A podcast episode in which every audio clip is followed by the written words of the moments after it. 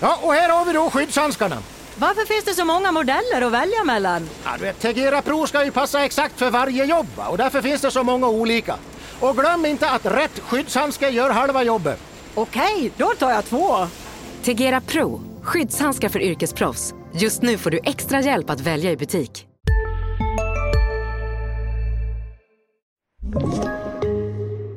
God fortsättning på er allihopa och varmt välkomna till en ny måndag med Sanny och Svensson. Och eh, vi är laddade här mellan jul och nyår för en helt ny SHL och Hockeyallsvensk vecka. Och vi har kommit till det 49 avsnittet. Vad tänker du på när vi hör nummer 49? Många fina namn. Viktor Rask och syrran Fanny Rask. Richie Regier, vi minns honom från Modo. Karl Klubertrans, ja en del i Djurgård, Djurgårdsfans kanske får kalla kårar när de hör namnet. Han var ju med när Djurgården åkte ur SHL, men i hans första session så var han väldigt, väldigt bra när Djurgården gick till final.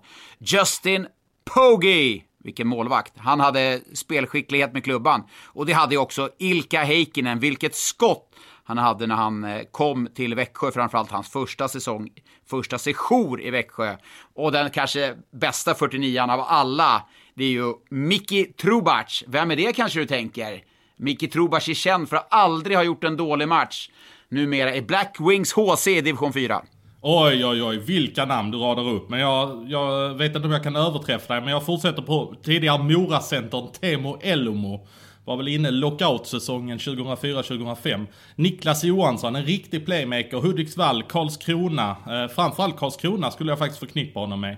Sen har vi Gabbe Karlsson, en riktig trotjänare. Södertälje, Leksand, HV71 spelar han väl i. Eh, Filip Kruseman, numera Vita Hästen, mest känd från Karlskrona. Sebastian Kollberg eh, var väl med i JVM-laget som underårig när de tog guld 2012. En supertalang. En riktig talang var också Thomas Fahlqvist som spelar med nummer 49 i Karlskrona HK.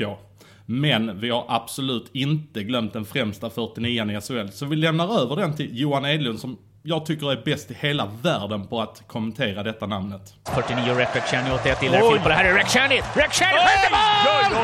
Rhett Rakhshani,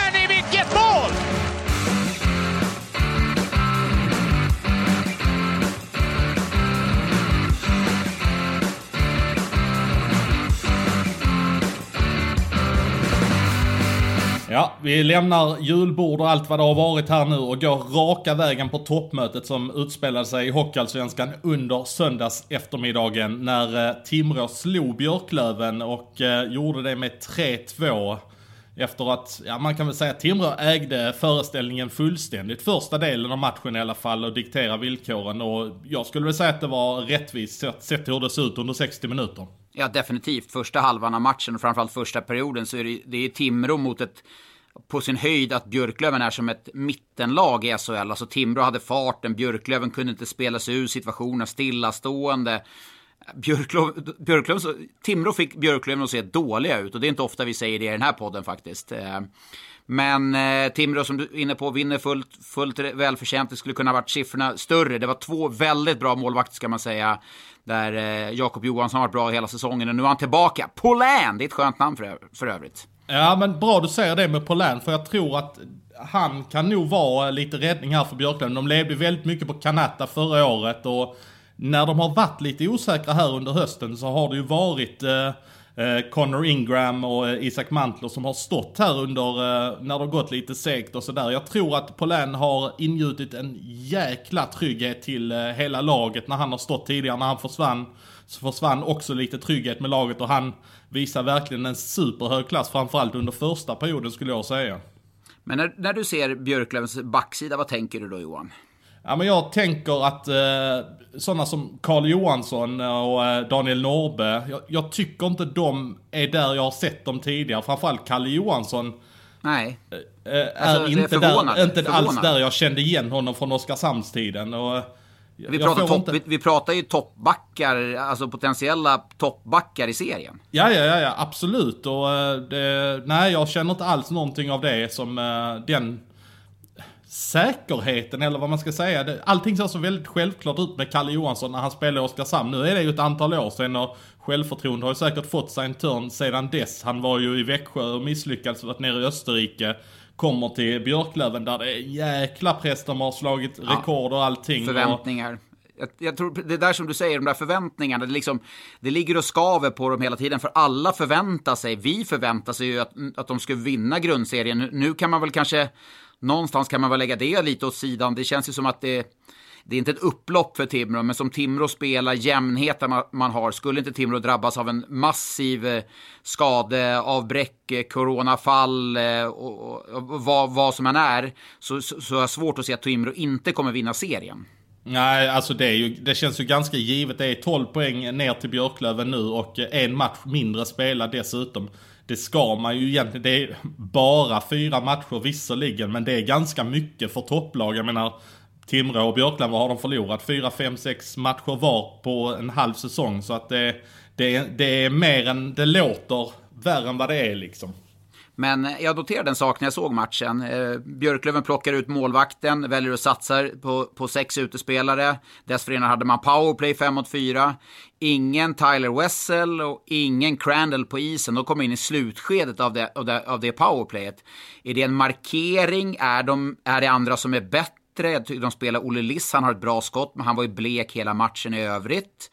Eh, jag, jag är lite... Alltså, ja, ja, men de lever nog rätt mycket på Hutchings skulle jag säga. Det tror både, jag, ja. både Crandall och Wessel. Wessel ser jag väl som en som kan driva på det ganska mycket på egen hand. Men framförallt Crandall tycker jag är mer beroende av de andra än vad...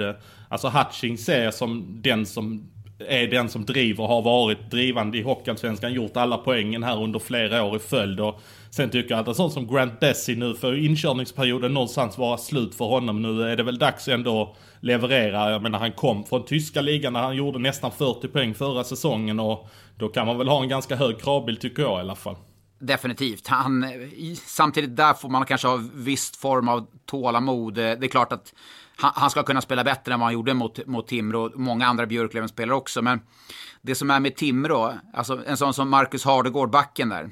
Alltså, vi, vilken, vilken självklarhet han spelar med. Han tar, ja, ja, ja. ja men nu vill jag ta upp pucken, då åker han bara upp med pucken. Nu vill jag nej, spela men- enkelt och en bra passning. Alltså, nu vill jag, han, gör, han gör ju lite vad han vill där känns det som ibland. Ja men det gör han ju. Han är ju deras första back. Alltså det är ju han som de går med i den här powerplay femman och det är ju han som får spela alla viktiga. Han får spela hur mycket han vill känns det som. Han får ju... Det är ju han 25, som de... 25 minuter i toppmötet liksom, det är ju det är ändå en markering. Ja, ja, ja, ja, det är klart. Men Hardegård är ju en sån back som de kan spela med SHL också. Så att det... Sen tyckte jag inte han var speciellt bra när de spelade SHL senast. Men det var ju ändå två säsonger sen. Ja, han har vux, vuxit enormt. Det var ju bra för honom att, att, att stanna kvar. Han hade ju faktiskt lite bud inför den här säsongen, men ändå valde att stanna kvar i Timrå och få dels tryggheten och den här möjligheten att vara stjärnbacken. Och sen också Jonathan Dahlén. Vi har ju pratat massvis om Jonathan Dahlén. Skönt han har skakat av sig den här Adam Johansson-effekten en gång för alla. Eh, Bra du nämner ändå Dahlén, för jag tror Dahlén har varit en ganska drivande faktor till att man fick behålla Lundin och Löke och Hartman och alla de här. Att, eh, att det var Jonte som liksom drev på alla sina polare att kom igen, vi kör en säsong till. Men stanna upp lite där vid Löke. Alltså, han gör ju målen. Eh, är han då en frukt av Dahlén eller är, är han redo för SHL nu, Jens Löke?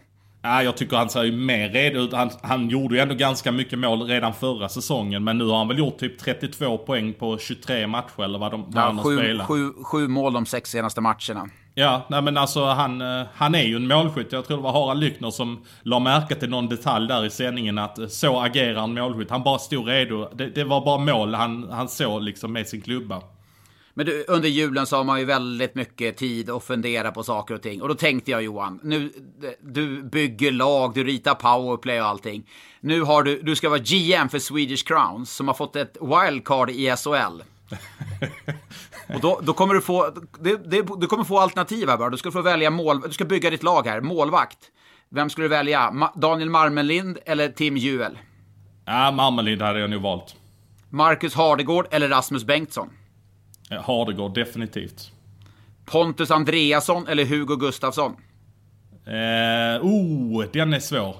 Alltså man gillar, nej jag tycker ändå Hugo Gustafsson är mer pålitlig åt båda hållen. Ha, Hasse Wallson eller Freddan Andersson som coach? Oh, eh, vil- vilken liga pratar vi? Det är SHL du har fått ett wildcard till. Jaha, okej. Okay. men då går jag med Hans Wallson. Han har levererat i SHL. Materialare, Dammis eller Peter Damberg? Ja, det är ju samma sak ju. Ja, exakt. Du kan inte välja någon annan Mattis, eller hur? Nej, exakt. Men du, där var det ju lite, där fick ju Hans Wallson en del kritik här efter matchen med Timrå. Toppmöte, det är laddat, det är liksom, det är, rätt, det är, rätt, det, det är en prestigematch. Björklöven förlorar, eh, Hans Wallson kommer inte till intervjun. Vad känner du kring det? Är det någonting du ens liksom, rör du dig ens vid ryggen eller bryr du dig inte om sånt? Ja, men jag, jag reflekterade. Varför skulle han vara så grinig för det? Alltså, jag menar...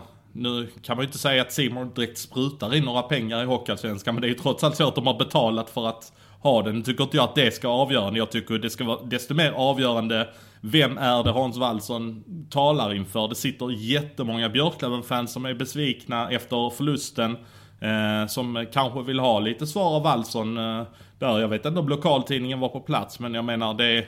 Det är, det är ofta det är man, man, han citeras där, alltså vad han säger där är ju någon, någonstans det man förmedlar till fansen och, och, ja, i det här fallet kanske lokalmedia också. Ja, ja precis. Nej, jag, det, det, var inte så att jag satt och kokade över det, men jag, jag blev ändå lite, jaha, vad, vad, vad fanns det för anledning till det? Alltså så skrynkligt till ligger inte Björklöven. Det är inte så att han riskerar att få sparken direkt. Genom åren har det pratats om många riktigt heta derby. Nu är det dags att lansera ett riktigt hett derby. Och det, detta har, denna stunden har du längtat efter ja. hela helgen. Nej men alltså alla pratar ju om E4-derby. Det är Linköping mot HV71, men de har ju ingen jävla aning. Det riktiga E4-derbyt såg vi ju igår. Ja, det, det som utspelar sig i Uppsala med bara en flygplats mellan städerna. Ja, du, alltså, du kan göra hur mycket anspelningar som helst. Alltså, det kan ju, man står med kanoner på varsin sida om flygplatsen.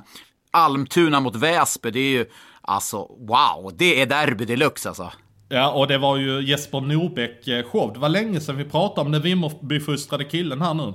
Nej, och vilken straff han gör dessutom. Där, där snackar vi, eh, ja, härligt. Och det, det, det har nog lärt sig där nere i Vimmerby. Under lördagen så eh, var du tillbaka på jobbet efter eh, julledigheten och du fick jobba på hemmaplan på annandag jul. Eh, vad skönt att du bara fick sätta dig i bilen och åka i 5-10 minuter till arenan och jobba på Färjestad-Djurgården. Vad var dina intryck från den matchen?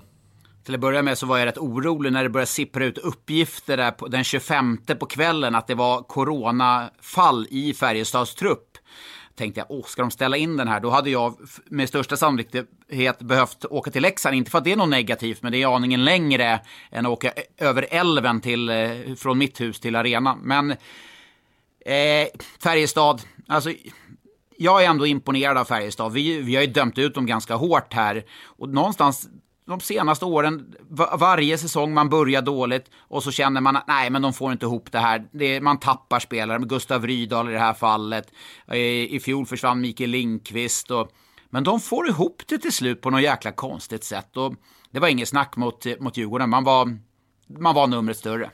Ja, alltså vi minns ju alla hur det såg ut här i oktober, början av oktober. De eh, åkte ner till Jönköping för ett krismöte. Bara veckan efter den matchen så mötte de Frölunda hemma. Och det var ju första gången som vi verkligen imponerades av Färjestad när de slog tillbaka Frölunda med 3-0. Faktum är att jag kollade från exakt det datumet och eh, noterar att Färjestad ligger trea i tabellen sen dess och eh, faktiskt eh, näst bäst snitt. Det är bara Rögle som har ett bättre snitt i, i hela SHL sedan eh, den matchen. Då har Färjestad spelat 17 matcher och har spelat in 34 poäng. Det är alltså två poäng per match och det är ju topplagsbeteende så det sjunger om det. Ja, verkligen. Eh, jag visste inte att det var, att det var så, så pass bra, men den matchen fick de ändå förstå vad de behövde göra för att bli framgångsrika i form av jobb. Alltså arbetsinsats på isen. Men det som, är, det som är med Färjestad, då är ju tilltänkte första centern Gustav Rydahl eh, borta resten av säsongen, operera knät. Tilltänkte andra centern Jakob Nilsson underpresterar, eller presterar på den nivå som han, han spelar på, vilket i min bok kanske är en fjärde center i Färjestad. Jakob Petersson kliver fram nu i en kedja med Daniel Wiksten och och Ejdsell. Och en sån som Micke Lindqvist då, han har gjort en del poäng, men han blir ju lidande när han inte får passningar från en center, i det här fallet Jakob Nilsson. Ska inte du slå dig lite grann i bröstet här nu? För att du flaggade ändå jäkligt hårt inför säsongen för Jakob Petersson. Ja, jag var nog inte den enda. För man, vi som såg Frölunda där, när Frölunda vann guld 2019, såg ju när han kom från Björklöven och bara oj, det här, här, här finns det någonting. Här finns det något riktigt, riktigt bra. Sen tror jag man kanske skruvade upp förväntningarna lite inför säsongen i fjol. Fick ju ändå spela en del med Ryan Lash och Simon Hjalmarsson, men inte på sin centerposition där han är i grunden mest bekväm. Men det är klart att jag, jag trodde stenhårt på honom och han gjorde fyra poäng här eh, mot, mot Djurgården och han kommer fortsätta. Jag säger inte att han kommer landa på 40-45 poäng, men säger vi 30, 33-35 poäng, det är ju det är fina siffror. Ja, ja, definitivt. Men en som nog kommer landa högre än det där är ju Daniel Wiksten. Och det kan du väl knappast säga att du såg det komma? Nej, det kan jag inte göra. Jag, jag kan ju bli lite irriterad på spelare, eller, och i det här fallet ledare, alltså tränare som, som pratar om en... Ja, men Daniel Wikström, när han värvades från Örebro, det var ju för att, för att vara en toppspelare. Han skulle ersätta då Mikael Lindqvist som lämnade för New York Rangers. Eh, det var ju tanken. Eh, Viksten kom in och han gjorde inte det. Men istället pratar man om, titta hur duktig han är på att ligga i skottlinjen. Oj, vad hårt han jobbar i boxplay. Oj, oj, oj, vad du... Det blir liksom... Men han, var, han var ju bra på det. Han var ju faktiskt bra på det då. Ja, men nu, nu kommer jag nog säga emot mig själv lite här. Jag hade ju i stort sett en karriär där jag låg i skottlinjen och spelade boxplay. Men du kan få nästan vem som helst att göra det jobbet. Eh, vilket det blir att då har du en förmodligen ganska välavlönad spelare som var tänkt att göra poäng, som visserligen underkastar sig det hårda jobbet, men det var ju faktiskt inte därför han värvades till Färjestad. Han värvades för att vara den spelaren han är nu. Kanske inte riktigt så här bra, men eh, grymt imponerad. Och nu har han ju verkligen tagit steget och jag skulle vilja säga, man, när etablerar man sig som en toppspelare? måste man ändå göra när man har just gjort så mycket poäng under andra halvan av säsongen i fjol och den här. Ja, laget som äh, åkte till Karlstad, ja det blev väldigt hastigt äh, påkommet att Djurgården skulle resa till Karlstad. Det blev väldiga omsvängningar i spelschemat där. Äh, så att det blev Djurgården som fick spela annandagshockey i Karlstad och äh, där har de haft svårt. Och generellt sett så har de väl haft ganska tufft på bortaplan också. Men de har ändå tagit mycket poäng på hemmaplan och det kommer en ganska kritisk period här nu för Djurgården med mycket bortamatcher i ett svep. Ja, sju av de närmsta tio matcherna är alltså på bortaplan och då måste man börja plocka de här poängen. För att eh, jag har ju kommenterat Djurgårdens båda matcher i år mot Färjestad och man har faktiskt varit chanslösa. Men å andra sidan, man har varit nere i Göteborg och gjort någon, någon bra bortamatch. Man har varit nere i, i Jönköping och gjort någon riktigt dålig bortamatch. Så, att, så det är en kritisk period för Djurgården nu. Och Ja, det underlättade ju såklart inte i lördags när man verkligen hade Mikael Håkansson tränaren med eller Robert Olsson som då båda var hemma med vad jag kan befara var då eh, covid. Vad betyder det egentligen när eh, man tappar både en huvudtränare och en assisterande? När det blir Jörgen Benström som får kliva upp som en huvudtränare med Micke Holmqvist. Vad betyder det för en grupp? Vad händer i en grupp då? Alltså, egentligen inte så mycket. Det, det som kan vara, det är ju i, i mitt, mm, som jag känner Robert Olsson så är han en väldigt, väldigt duktig taktiker. Att kunna förändra små saker under spelet. Det tappar du ju lite med all respekt för Mikael Holmqvist och, och Jörgen, Jörgen Bemström. Den delen tappar du ju. Sen kanske du kan tappa en liten form av disciplin. Det kanske låter lite det låter ändå professionella människor, men du kanske tappar en, inte slashingar och hakning, inte det, utan en liten disciplin hur du ska spela just och ligga rätt i positioner. När du kanske i det här fallet inte har en Robin Olsson som ser det där lilla millimetern hur man ska ligga. Eh, så det är ju en del som, jag tror inte det var därför Djurgården förlorade mot Färjestad, men det är en del som, som så jag tror kan över tid eh, bli väldigt kostsamt för dem. Kan det vara så också att Robert Olsson håller en sån som Dick Axelsson i kopplet lite extra? Att eh, det räcker nu Dick, eh, när det är bra med något gnäll mot domare och så vidare. Ja, det kan det nog vara. För jag vet att Dick har en väldig respekt för, för, eh, för eh, Robert Olsson. Jag träffade Dick i, inför säsongen då, eh, en intervju och då pratade han just om Robert Olsson, hur mycket han gillade honom just för att han sa att du får göra vad du vill på isen, alltså inte åka och slåss och så. Men så länge du backcheckar så får du dribbla och passa och skjuta när du vill, ungefär så. Så Dick känner nog väldig frihet och när han känner den friheten så känner han också ett ansvar mot en person som ger honom det. Så, att, så det är klart att det kan vara så. En liten detalj här kring Robert Olsson som jag reflekterade över i veckan som gick var att eh, Andreas Lundskog som eh, skriver för Svenska fans skrev enligt hans källor så hade Djurgården kollat upp Niklas Eriksson i samband med att eh, han förlängde sitt kontrakt med Örebro. Även HV71 ska ha kollat upp honom. Jag känner så här att det känns väl ändå ganska givet att Djurgården tänker jobba vidare med Robert Olsson. Eh, de är väl inte färdiga med varandra? Nej, samtidigt så har ju Joakim Eriksson i en intervju med Hockey News för en och en halv vecka sedan, där Djurgården, eh, Joakim Eriksson pratar om att ja, vi får se hur läget ligger, vi får ta upp det här efter jul. Min känsla, är det så att man är väldigt man är bestämd redan då att man ska förlänga, då, då, tyck, då kanske man inte uttalar sig på det sättet som Joakim Eriksson gjorde. Jag var förvånad när jag läste det, för jag var helt säker på att liksom, den boken ska man bara stänga och förlänga med, med Robert Olsson. Det känns ju som prio 1, 2 och 3 för Djurgården. Men eh, jag vet, jag vet inte vad de, hur, vad de, hur trovärdiga de uppgifterna är, med all, med all respekt för Lundskog där, absolut. Men jag, jag läste det också, det förvånade mig lite att oj, har Djurgården kanske liksom varit och dragit i honom. Nu är det rena spekulationer, men jag trodde att Djurgården skulle göra klart med Robin Olsson för ett par månader sedan. Och sen förvånade det mig lite grann också att HV eh, skulle ha tittat på honom. Ja, Okej, vi ser vad som händer i HV71 att det, det, det har ju inte gått som på räls här nu men man har ändå investerat förtroende och tid och pengar och allting i Niklas Ram nu så att... eh, Ja, att men tittar- där var, det vart jag inte förvånad. Det kändes ju, när jag läste det så kändes ju, oj, det var ju en, det skulle, det skulle landat bra. Alltså kanske inte hos Niklas Ram landat bra, men det skulle kanske landat bra för HV71 som ändå där eh, Niklas Eriksson har gjort en jätteförändring med, med ett Örebro som under Niklas Sundblad tid, tid kanske inte var, hade någon identitet, inget spelförande lag. Det har ju liksom Niklas från dag ett implementerat med Jörgen Jönsson och Christer Olsson i ledarstaben. Men skulle det där stämma med HV71 så är det ju en ganska tydlig markering. Hade jag varit Niklas Ram och fått höra de uppgifterna så hade jag faktiskt gått raka vägen upp till sportcheferna Johan och Johan och eh, undrat, stämmer verkligen det här? Men hade du det när du, när du, ett lag, när du förfogar över ett lag som ska ligga i toppen av tabellen och du ligger nästan, du ligger i stort sett sist i tabellen. Har du då det, det, kan, det, är mandat kanske att då ta man, det är kanske då man ska vara lite diskret och bara jobba på. Ja, jag, har sett det, jag, jag har noterat, men jag ignorerar det. Jag jobbar vidare. Jag tror att eh, han får nog jobba vidare. Han har kanske inte mandat att stövla upp där på kontoret. Nej, du har nog rätt i det faktiskt. Ja, men som du, så ofta, som så ofta Svensson. Nej men du, eh, vi pratade lite grann där om Brynäs eh, och spelschemat. Att eh, det är ju tack vare dem som man har fått stuva om. Så Djurgården fick åka till Karlstad där på annandagen. Nu ska faktiskt Brynäs in i spel igen Va? idag. Va? Ska Brynäs Brynäs finns- spela hockey? Jajamän, det är 23 dagar sen sist. Jag vet inte om det var senast... Du såg väl dem live i Skellefteå? Ja, ja, vändningen. Vi hade ju en podd då. Vändningen har kommit för Brynäs. De hämtade upp 4-2 underläge borta mot Skellefteå. 4-4, det vart 5-4 till eh, Skellefteå. Det vart 5-5 och då satt jag i podden och sa att det här kan ha varit en liten vändning. Och så hade, skulle man ha sex raka hemmamatcher. Ja, vi vet ju alla det slutar.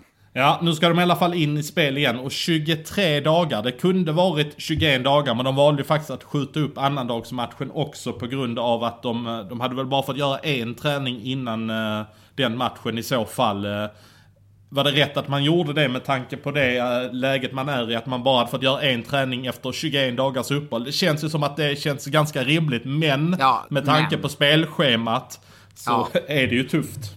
Men det, det är också, nu slår jag mig själv lite för bröstet här, men jag, jag satt ju i SIKOs styrelse under många år och det var ju väldigt diskussion bland spelare och olika klubbar hur de agerade under jul.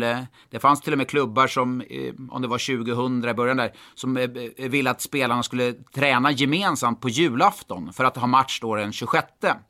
Då satte Siko ner att eh, man måste vara ledig 22, 23, 24. Det är alltså i, Eh, via facket Unionen, så att det är kollektivavtalet.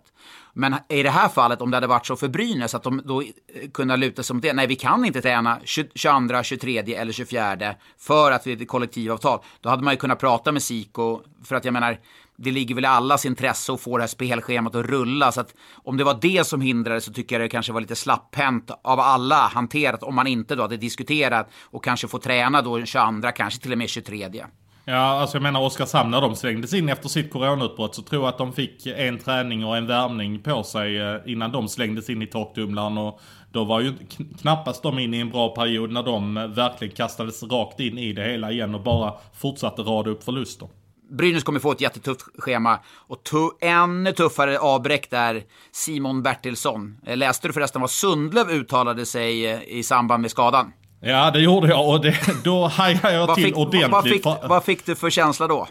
Var det, var det mot en landskamp mot Litauen som en eh, stor fotbollskarriär gick åt helvete? Eh, Det var ju när Thomas Brolin eh, skadades. Han kallade det för en Thomas Brolin-skada och så bara svängde han sig med det som om inte det vore speciellt mycket.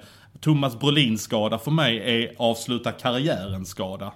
Ja, nej, och bara skulle det vara ett knä eller fotled eller någonting sånt och Simon Bertilsson som har ha, historik med mycket skador, skulle han missa då en, säger vi en, nu är det tätt med matcher, tre, fem, sju matcher. Det är ju det blir ödesdigert för, för, för Brynäs, minst sagt. Ja, Chad Billings kommer ju inte bli spelklar här förrän den eh, efter nyår räknar de med. Kanske matchen mot eh, Färjestad den 30 men han spelar ju definitivt inte i omstarten på grund av eh, papperna från Migrationsverket och eh, det innebär att de kommer få gå utan två backar eh, i, som de har i sin laguppställning och kommer få gå rätt mycket med Niklas Andersén, Josef Ingman, Marcus Björk, Tom Hedberg som kanske inte har imponerat speciellt mycket. Nej, å andra sidan blir det ju eh, en sån som Kristoffer Berglund som inte har fått eller kanske tagit ett förtroende. Han får väl en ännu, borde få en större roll nu om eh då Bertilsson är borta. Han kanske kan kliva upp. Vi har ju sett tidigare vad Kristoffer Berglund kan göra på SHL-nivå. Så att där finns det ju ett, ja, ändå ett sparkapital får jag väl ändå eh, påstå. Och sen har de en ungtupp i Viktor Persson som, eh, vet, han var han inne i JVM-truppen ja. och blev bortgallrad? Han var bortgallrad där i, i Sundsvall då, efter Sundsvallslägret i den lilla bubblan. Så där kan det ju vara, eh, kan det finnas någonting. Han kommer ju förmodligen spela på sju backar här den närmsta tiden och eh, där, eh, det känns ju lite intressant med en ungtupp som kommer upp på det sättet. Vi har ju sett att en sån som Oskar Kvist har ju färgat när han har kommit upp. Ja, verkligen. Men eh, det, vi får vara inne på det. Räddningsplanka. Eh, förra måndagen så spelade ju Oskarshamn mot Växjö, ledde 2-0 inför tredje perioden. Nu kände man att Växjö var inte speciellt bra. Då, då kände man att okej, okay, det är dags för Oskarshamn. Det var en match som att det låg, liksom, det låg krattat och klart för att vinna den. Men man hittar fan ett sätt att tappa den matchen ändå. Det är tufft för dem. Ja, alltså jag, eh, om man inte vinner den typen av matcher. När, alltså jag ska säga det att jag, Växjö var faktiskt klappusla som jag ser det i den matchen. Och ändå lyckas de. Det som var bra med Just nu pågår vår stora season sale. Med fantastiska priser på möbler och inredning. Passa på att fynda till hemmets alla rum. Inne som ute. Senast den 6 maj. Gör dig redo för sommar. Välkommen till Mio. Hej, Synoptik här. Visste du att solens UV-strålar kan vara skadliga och åldra dina ögon i förtid? Kom in till oss så hjälper vi dig att hitta rätt solglasögon som skyddar dina ögon. Välkommen till Synoptik. Växjö ska jag säga, det var ju straffarna. De var ju fantastiska. Ja, ja men de, ändå tredje perioden, då, då märkte man att Oskarshamn vart lite mindre, man tappade puck nickar. Man, Nick Olesen som vi har berömt där i powerplay tappar och så får de en chans där och så blir det två, eller ett, två reducering och då, då, då, blir, då, blir, de, då blir de inte kaxiga Oskarshamnsspelarna. Ja, Linköping får man väl säga att det är kanske inte riktigt någon räddningsplanka längre för eh, Brynäs. Även om de ligger på lika många poäng som både Malmö och Oskarshamn gör. Men de har ju ett antal matcher färre spelade. De, deras spel ser ju klart bättre ut och de spelar ju ganska bra hockey trots att många spelare är borta. Och de, de var ju faktiskt ganska nära att få poäng i Skandinavien mot Frölunda, även om Frölunda definitivt vann den matchen rättvist. Ja, eh, det gjorde de. Men de har hittat en annan stabilitet, Linköping. De faller inte igenom i spelet eller i matcher. Även om, eh, som du var inne på, så var Frölunda egentligen bättre eh, matchen igenom. Men de hittar ändå de hittar vägar på något sätt att hålla, hålla jämna steg. Får ändå tänka på att de saknar en del viktiga spelare eller bra spelare då. Andrew Gordon bland annat och framförallt då Brock Little. Eh, det är ju tuffa avbräck. Men Linköping kommer inte vara ett räddningsplanka för något lag. Linköping är ett lag som ska, med den truppen tycker jag, gå till slutspel. Ja, men Linköping, där finns ju en liten akilles här för Linköping här nu fram till eh, det kommande februari-breaket. Och det är ju att eh, det är faktiskt de som har flest matcher till det eh, uppehållet träder i kraft. Brynäs kommer att få spela i fatt jättemycket matcher under uppehållet. Men fram till det uppehållet så tror jag att det var 20 matcher Linköping skulle ja. spela.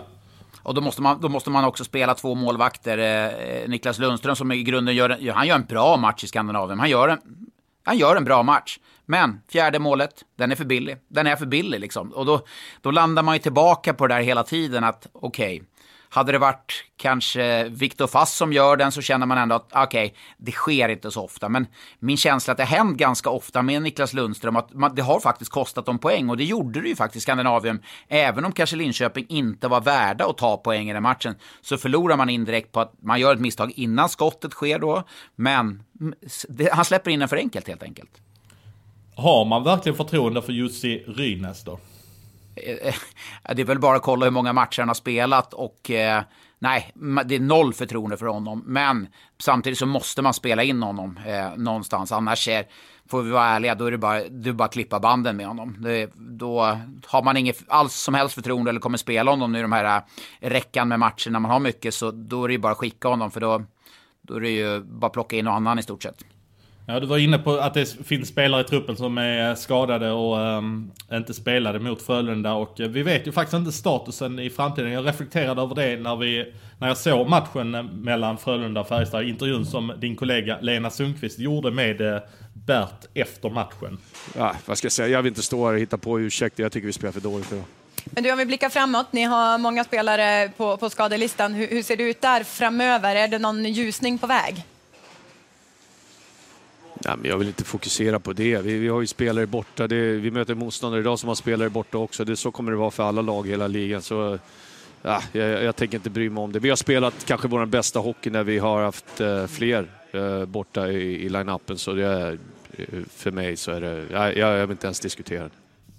Här blir, jag faktiskt, här blir jag faktiskt lite trött på en tränare som eh, nu ställer varför, upp... Bert, varför ja, då? Men, jo men för all det, han ställer upp på en intervju. Eh, men jag tycker ändå, varför kan han inte svara på en sån fråga? Det är ju en väldigt simpel fråga. Jag tycker det är en fullständigt rimlig frågeställning som hon gör till honom. Att hur ser det ut kommande matcher? Jag har full förståelse för att man vill fokusera på de som ska spela en kommande match. Om, det, om frågan skulle kommit inför matchen så hade jag haft full förståelse för Bert Robertsons svar där. Men jag har ingen som helst förståelse för att han inte kan ge en status. Ge, han talar rakt ut till sina fans ute i, uh, som sitter i tv-sofforna i Linköping. Och där vill man ju ändå ha ett svar. Hur ser det ut för Brock Little? Hur ser det ut för Andrew Gordon? Och vem det nu var som saknades i matchen. För det har jag faktiskt ingen aning om. Men Nej, jag tycker inte det. Jag tycker där kan han faktiskt ge ett bättre svar. Det, där har han ett ansvar för att bygga sin klubb och uh, bygga ja, en liga. Ja, det går ju att irritera. Men samtidigt så, han står och, och, svarar på frågor om den matchen. Alltså ingen av frågorna är ju orimliga eller liksom tagna ur sitt sammanhang eller inte befogade. Men han har ju liksom, han är ju inne i den nyss avslutade matchen. Han liksom analyserar den matchen. Den är en besvikelse. Och är man då, i hans fall, ett känslomänniska och inte kan blicka framåt. Jag, jag, jag såg också den intervjun och har hört den nu. Jag, jag har svårt att jag har svårt att gå igång. Jag, jag reagerade inte nämnvärt när han inte nämnde någonting. Jag tycker... Nu, nu, nu, känns det som att du ska säga emot mig bara för att du ska säga emot mig. Ja, det har varit jul och allt. Jag, man har varit alldeles för snäll under jul kanske. Nej, men jag, jag, jag, jag gick inte igång. Det finns massa saker som jag har gått igång på Bert genom åren. Det ska gudarna veta. Men just det här så reagerar jag inte ens nämnvärt. Nej men alltså jag tycker ändå det, en, hon tar ju faktiskt inte det direkt. Hon pratar ju matchen någon minut eller två innan. Och Peter Rönnqvist frågar lite grann om matchen också. Och sen kommer den här frågeställningen som är en form av avslutning på intervjun. Man blickar framåt, det är ett tajt schema. Hur ser det ut här framöver? Det, det tycker jag är en fullt rimlig fråga och jag tycker att Bert ska svara på den frågan. Så enkelt är det bara. Eh, jag håller med. Frågan är fullt rimlig, men jag, jag, ser, inte det orim, jag ser inte det orimliga att han inte väljer att svara.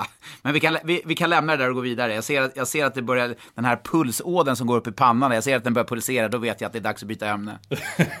ja, ska vi gå över på lite Frölunda då? Ska vi prata Jens Olsson som eh, stod och dominerade på blålinjen ja. i powerplay? Ja, men gud vad fin han såg ut. Eh, har, då, min, mitt sms till dig, för att citera mig själv, har Jens Olsson någonsin varit bättre? Nej, alltså... Eh, Allvarligt? nej, men alltså det fanns faktiskt eh, några säsonger som han var riktigt jäkla bra i Malmö när han drev laget. Han och Carl-Johan Lerby var ju... Absolut. Gudomligt bra den hösten då när, eh, när, när de plockade in en massa Arboga-backar och hade sig. Då var det ju Jens Olsson och Lerby som, som drev hela backbesättningen.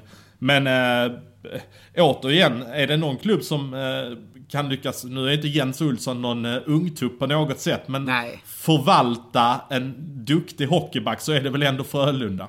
Ja, nej men alltså det borde, alltså, vi, vi har sagt det förut och folk retar sig kanske på det, men liksom Frölunda gör något jäkligt bra och framförallt på backsidan. Man, man är väldigt duktiga på att utveckla unga som gamla spelare. Eh, Filip Johansson också tagit jättesteg. Mattias Norlinder nu eh, skada, varit utanför laget. Han var ju bra i början efter landslags, eh, när han varit uttagen landslaget, inte varit fullt lika bra, men det är en ung spelare. Det är fullt naturligt att den typen av spelare har upp och nedgångar. Och Jens Olsson ska man veta, han satt ju på läktaren också en match av konkurrensskäl. Så att de har ju ändå en konkurrensbild som är, som är rätt hård. Men det är svårt att peta honom bort från powerplay nu när han spelar sådär. Ja men alltså Jens Olsson, han är ju faktiskt en bra back. Det är ju så här att Jens Olsson blev ganska svartmålad när han inte ansågs duga i Malmö när Peter Andersson valde att eh, antingen går jag eller så är det Jens Olsson som lämnar. Det var i princip ultimatum som kom där. Eh, och, och det var ju inte många som förstod det av de som bevakar Malmö. Vad har Jens Olsson gjort som är så jäkla dåligt? Alltså Jens Olsson, han är ju en bra back. Han är bra med pucken, han är en duktig skridskoåkare och jag tycker att, eh, jag är inte förvånad när jag ser det för han stod ju faktiskt så flera år i SHL tidigare och nej, det, det, jag kan inte säga att jag är jätteförvånad egentligen. Nej, men jag, jag tycker de var bra och de har ändå en, en intressant, de har, de har en bra, de har ett bra lag även om man har liksom dippat lite här under, men backsidan är ju, den är ju bra, framförallt att den är rörlig och fin, men det är klart att den måste ju delvis kanske byggas om nästa år. Nu Jens Olsson ändå, han kommer ju vara kvar, men tänker sån som Mattias Norlinder kanske lämnar då för Montreal. Jesper Sellgren kommer garanterat lämna. Då måste man ju liksom bygga om den återigen. Ja men alltså Sellgren kommer ju definitivt lämna. Jag vet att de har lite förhoppning om att Norlinder ska, ska, uh, ska kunna stanna kvar. Det kommer ju hänga ganska mycket på hur värderar Montreal och så vidare. Men uh, de, de är ju ute och tittar nu efter uh, nya backar, eller ny back. Framförallt till Sellgren så är de ute och letar aktivt efter en ersättare. Och Fredan Sjöström har ju varit ute och tittat på andra spelare. Det finns ju en spelare som jag vet att han har fått upp ögonen för. Och det finns ju en spelare i Skellefteå som du var jätteförtjust i, båda två var jätteförtjusta i honom när han spelade i Södertälje förra året i Hockeyallsvenskan, hur bra han var. Eh, Adam Wilsby och jag vet att eh, Fredan Sjöström har varit och tittat på Skellefteå-matcher som inte Frölunda har varit involverade i utan han har aktivt åkt och kollat på en Skellefteå-match. Så det är mer än bara att ja men det där är en bra back utan det här känns ju ganska skarpt när man faktiskt tittar på honom live också. Oj, eh, det, det, är bara ett tecken på att de ligger i framkant i den delen jag i min lilla bubbla, jag har inte koll på värvningar så som du har, men jag trodde det stod Skellefteå stämplat i pannan på en sån som Adam Wilsby. Och skulle han lämna för, för Frölunda, det vore det, nummer ett, eh, prestigeförlust deluxe för eh, Skellefteå. Sen eh, vore det vore väldigt intressant att se om han kunde få en utveckling i Frölunda. Och jag förstår att en sån spelare blickar dit också. Jag förstår ju i allra högsta grad att Frölunda blickar mot Wilsby, för det är ju en han är en kommande superbra stor, storback får man ändå säga. Ja, ja, men alltså det, det ligger ju helt i linje med hur Frölunda har agerat tidigare. Nu kommer inte, nu kommer inte Skellefteå bara säga varsågod ta honom och Wilsby kommer inte bara säga nej men det är klart att jag ska gå till Frölunda. Det är klart att han kommer lyssna på vad Skellefteå kommer ha att säga och så vidare. Så att det är inte så att han är klar för Frölunda på något sätt. Men det är ju väldigt intressant. Det markerar ju ändå att Frölunda fortsätter på inslagen linje. Man värvar Filip Johansson.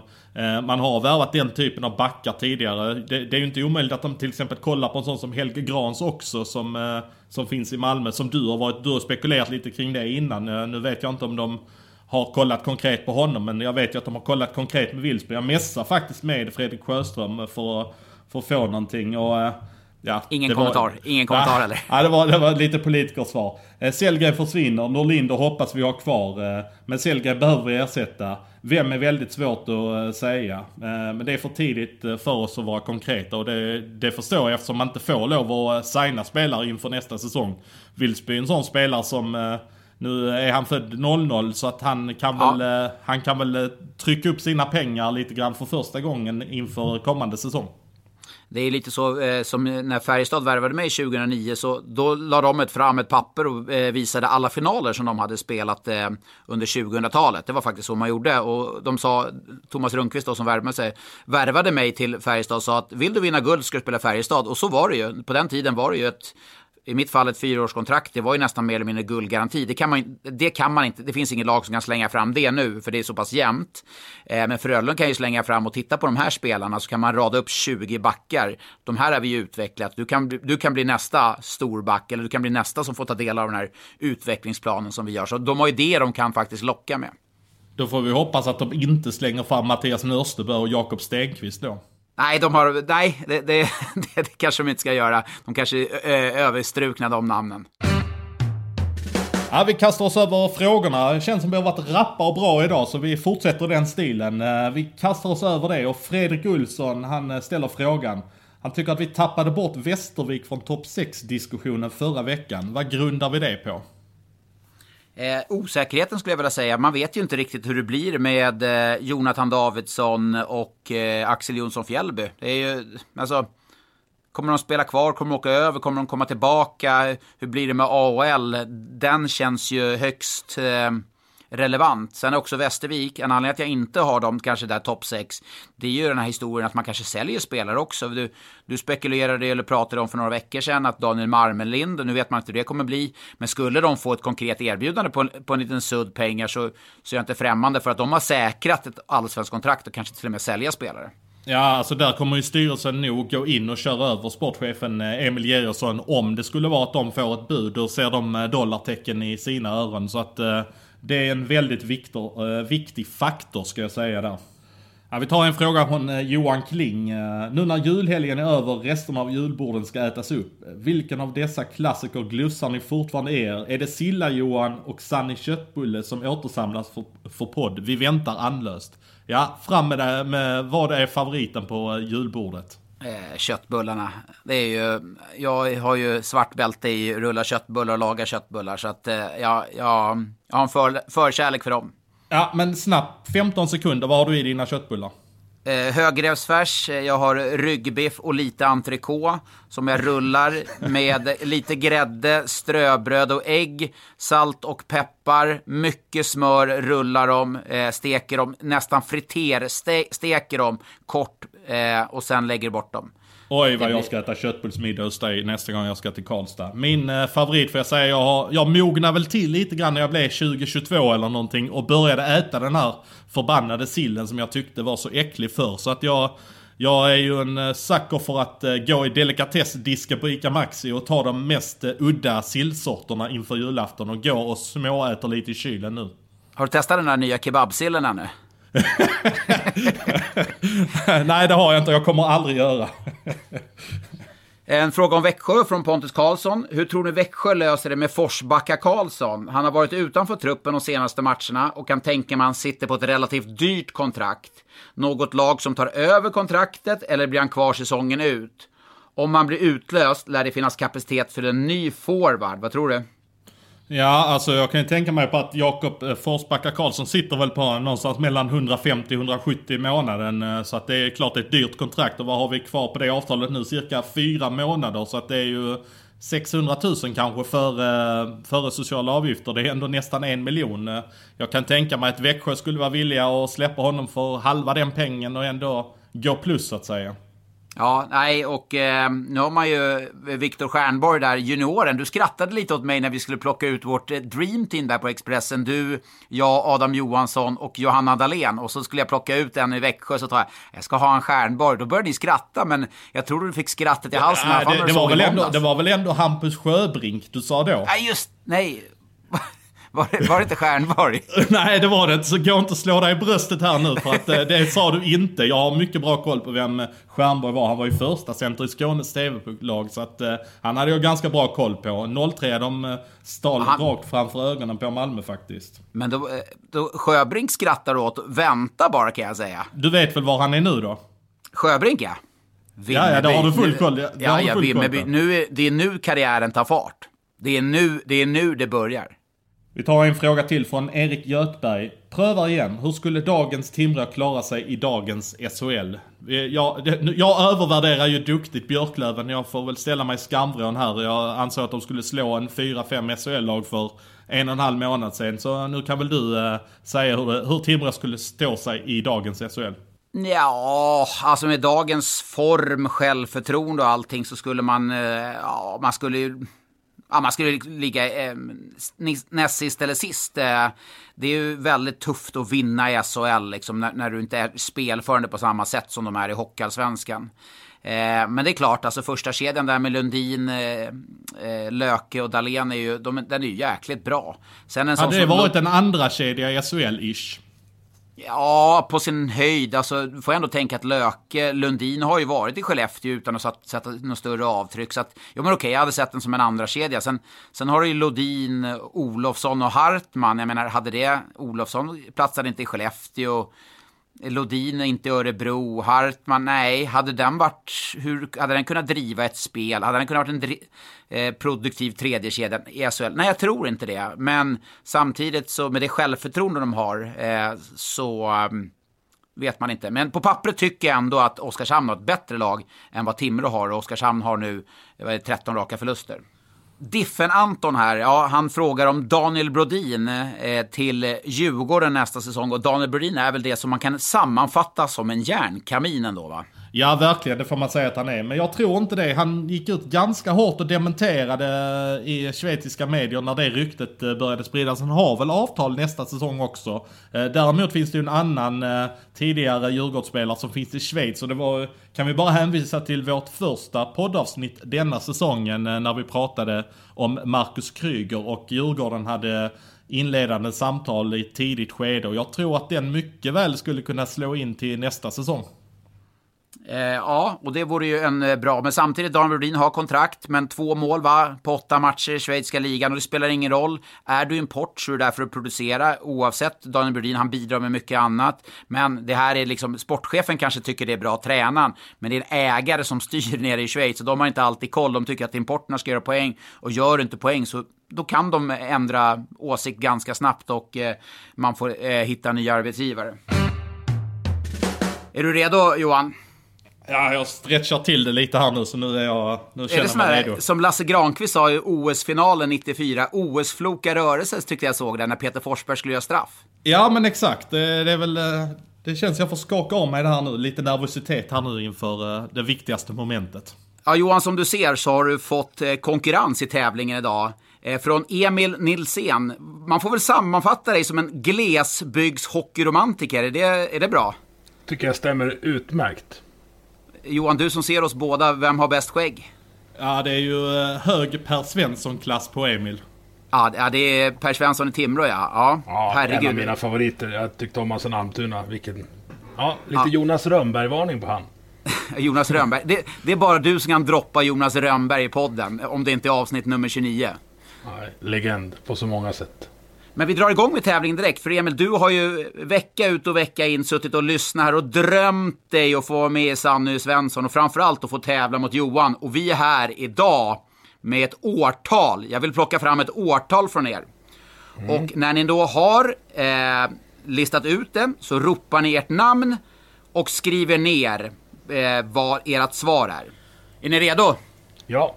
Jag har aldrig sett en mer sammanbiten man med skägg än vad du är just nu, Emil. På fem poäng. Det är alltså ett årtal. Färjestad vinner grundserien, men de vinner inte SM-guld.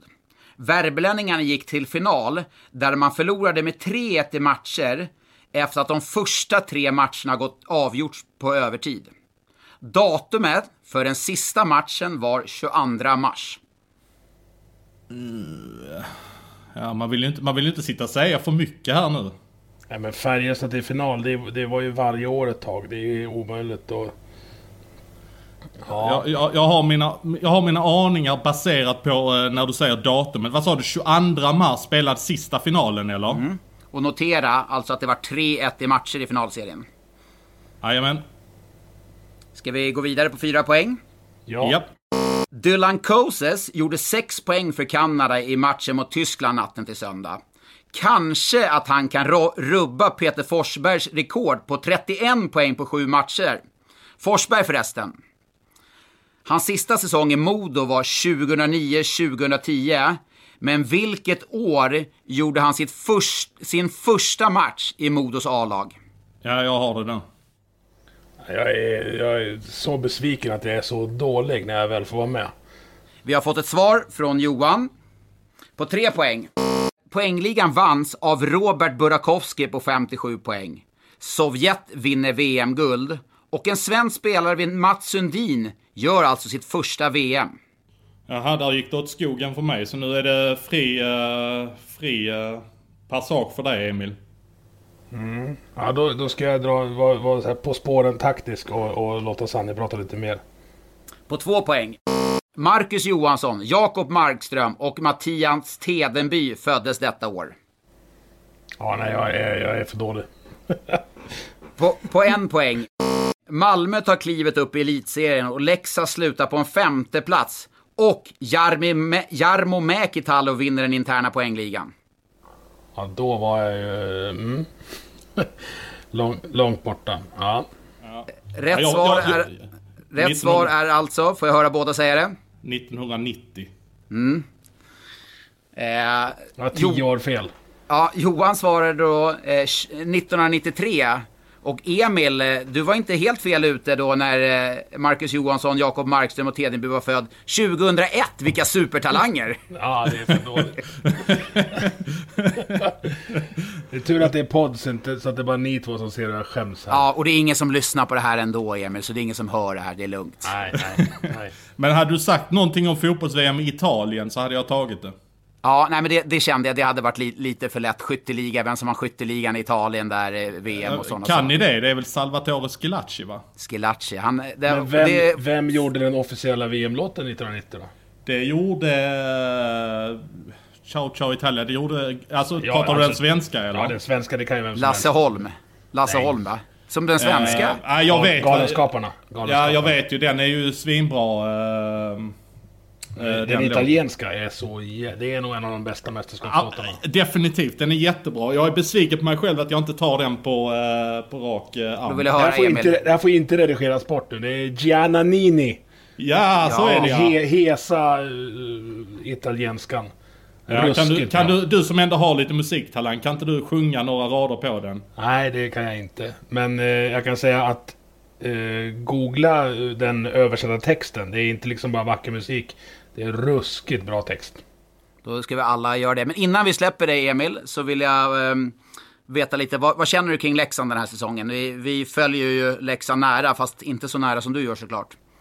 Med risk för att, att eh, låta som en, som en jävla förlorare. Så är det, det är så ovant nu när man tittar på andra lag. Att man måste ta hänsyn till två streck helt plötsligt vilket lag man hoppas ska förlora. Det, har vi, det var länge sedan vi var tvungna att göra det. Nej, det var Men- väl i Hockeyallsvenskan eller?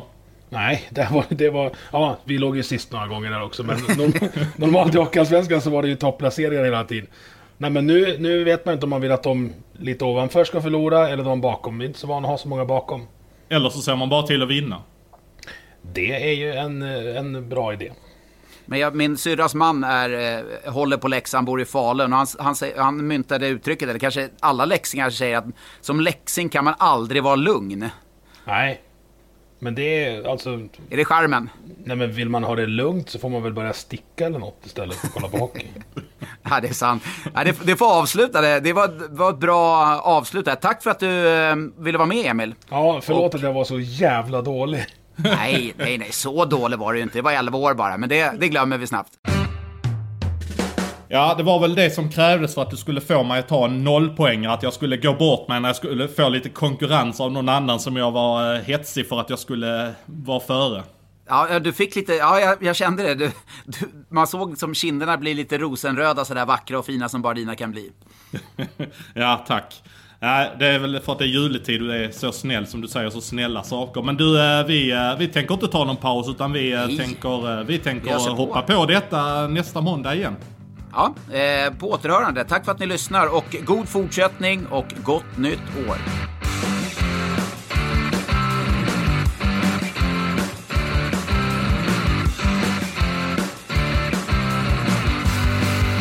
Du har lyssnat på en podcast från Expressen. Ansvarig utgivare är Klas Granström. På Sveriges största jackpot-kasino går hypermiljonen på högvarv. Från Malmö i söder till Kiruna i norr har hypermiljonen genererat över 130 miljoner exklusivt till våra spelare. Välkommen in till Sveriges största jackpot-kasino, hyper.com. 18 plus, regler och villkor gäller. Upptäck hyllade XPeng G9 och P7 hos Bilia. Våra produktspecialister hjälper dig att hitta rätt modell för just dig. Boka din provkörning på bilia.se xpeng redan idag. Välkommen till Bilia, din specialist på XPeng.